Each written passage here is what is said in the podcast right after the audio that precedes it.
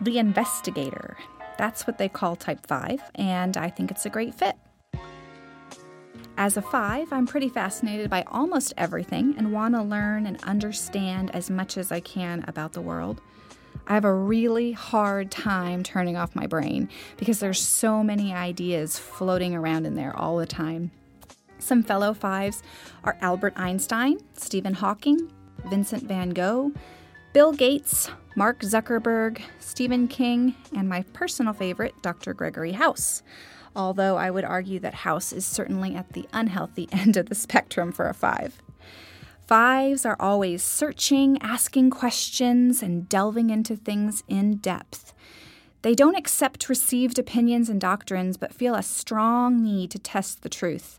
Fives are the one who, if the doctor gives them a diagnosis, they go home, they research it until they understand every aspect of it, and they have to make sure it's the right diagnosis. At least that's me. When I pull into the emergency room with my kid, I can tell the doctor every symptom, the body temperature, O2 saturation, blood pressure, and I already have a pretty good idea of what the diagnosis is going to be and the course of treatment.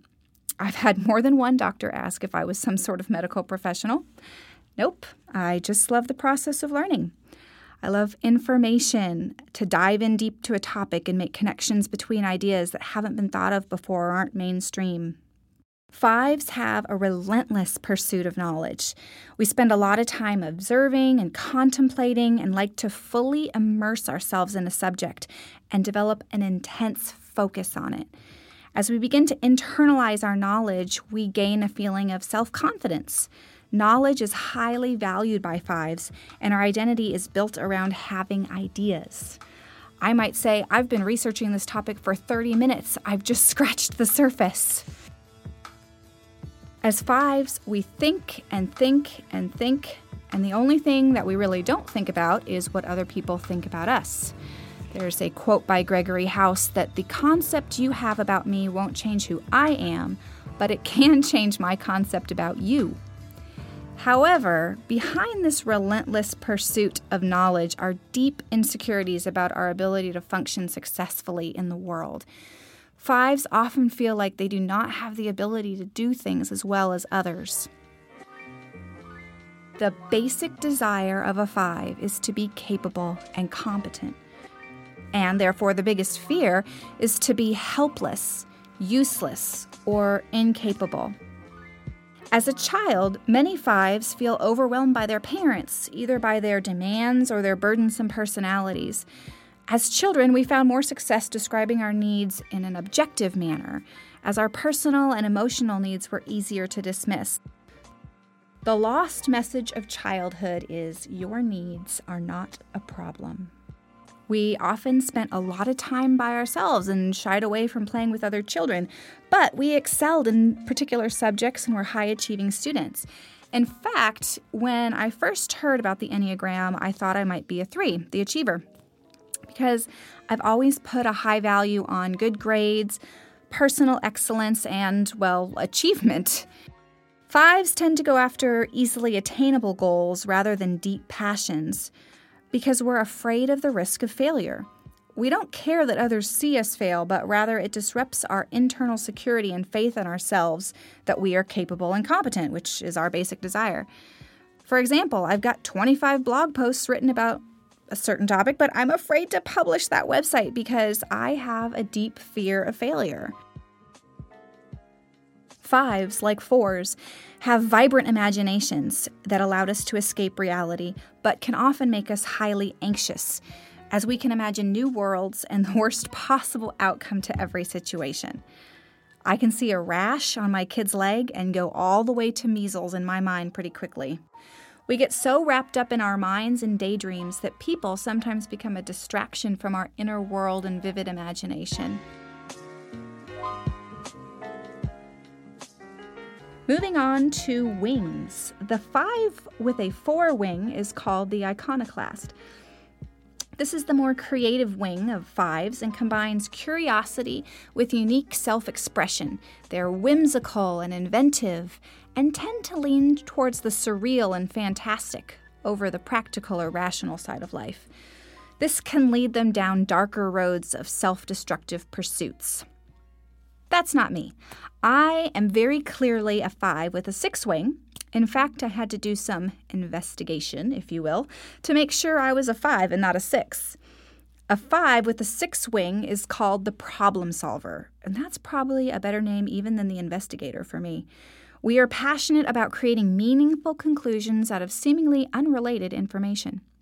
We can be somewhat prophetic in our anticipation of events and can combine innovation with shrewdness to be successful. When faced with a complex situation involving many factors, we enjoy managing all of the variables, rearranging them over and over until we are sure we have the most productive configuration.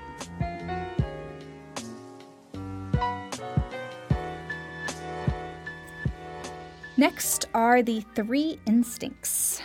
My instinct as a five is most certainly the self preservation instinct, which is described as an attempt to gain independence by reducing needs. I have grand, complicated schemes dreamed up in my vivid imagination of passive income through real estate, all in a pursuit of financial independence. We're highly conscious of energy expenditures, whether that be financial, physical, or any other resource. We always consider how many reserves an activity will cost us.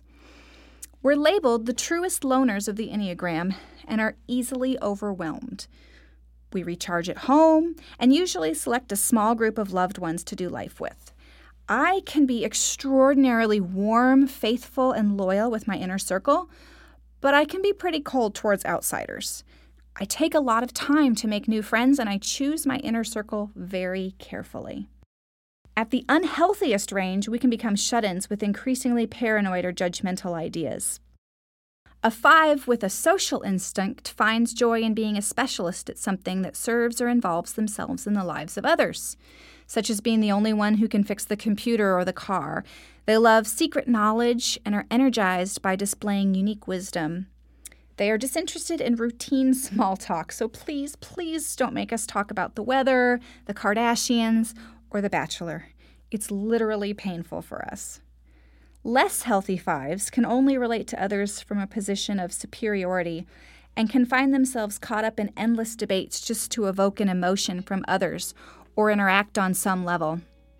Again, thinking about Dr. Gregory House, an unhealthy social five can sometimes promote radical ideas they don't even agree with simply to push others away.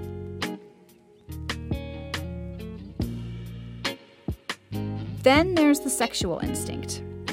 Those with the sexual instinct desire independence, but that clashes with their deep longing for intimacy. The sexual fives like sharing secrets with their loved ones. They have a lot of push and pull in their relationships and are known for disappearing randomly for extended periods of time. They tend to be more talkative and outgoing than the other fives and maintain a rich fantasy life that can manifest in seeking out the dark underbelly of society just for the sake of seeing it. But the best part is that their desire for physicality can be a healthy release from the world of their minds.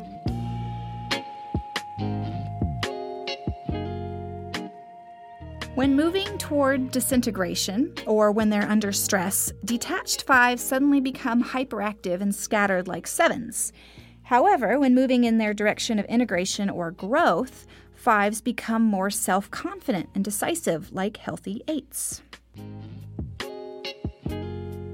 Wake up calls for fives are withdrawing from reality into concepts and mental worlds, or fearing that they are helpless, incapable, incompetent, or purposely trying to make others feel stupid and incapable. A red flag fear is that they are never going to find a place in the world or with people. Fives manipulate by staying preoccupied and detaching emotionally from others. At their best, fives become visionaries, broadly comprehending the world while penetrating it profoundly. We are open minded, take things in their whole true context. We can make pioneering discoveries and find entirely new ways of doing and perceiving things.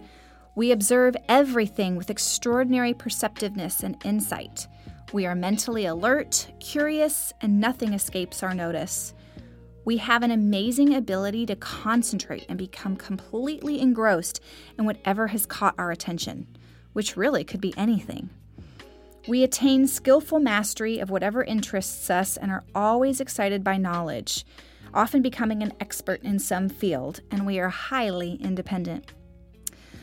But an unhealthy five becomes reclusive and isolated from reality. They are highly unstable and fearful of aggressions. They reject others and all social attachments and get obsessed yet frightened by their threatening daydreams and imaginations, becoming horrified and delirious about their phobias.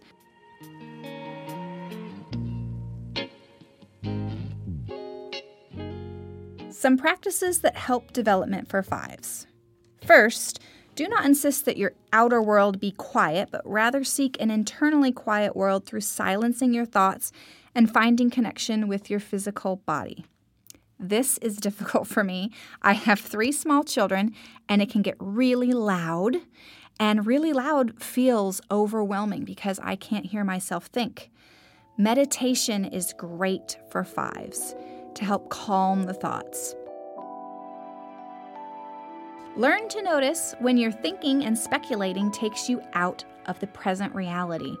While a five's mental capacity can be a great gift, it can also cause you to retreat from others. Notice when you're getting too intensely involved in a project that doesn't support your self esteem or life situation. It can become a huge distraction from what you really need to do. Second, Get creative with the use of your body. Join a gym, dance, do yoga, or just take a nightly walk before bed. Any use of your body is helpful as it provides a much needed break for your mind. Fives tend to be extremely tense and high strung, and it can be difficult to relax. So make an effort to calm down in a healthy way. Third, speak up and make your needs known, and learn to reach out to others for help. Even what may seem like wasted time just hanging out with friends is actually a great source of fuel and rest for your mind. It's hard for a five to do something that doesn't seem productive. That seems wasteful, but it's an important part of staying healthy. Next, think about what it is that triggers your lack of self confidence. Then avoid improving yourself in that area. Don't go read another book about it go to a party with the sole intention of just listening and sharing your feelings about the world with others. Also, embrace and express your grief, especially with loved ones. Your feelings of hurt are not a burden, and if there are stories from your childhood or youth that stung you deeply, open up to a trusted confidant, be it a spouse, a good friend, or therapist. Therapy is good for fives, trust me. Fives tend to have a hard time trusting people. It's important to remember that conflicts in relationships are normal, and the healthy thing to do is work them out. Lastly, get involved in service. Get your hands on the broken, messy world so you can see you won't lose the beauty of your inner world just because you dove into the broader world around you.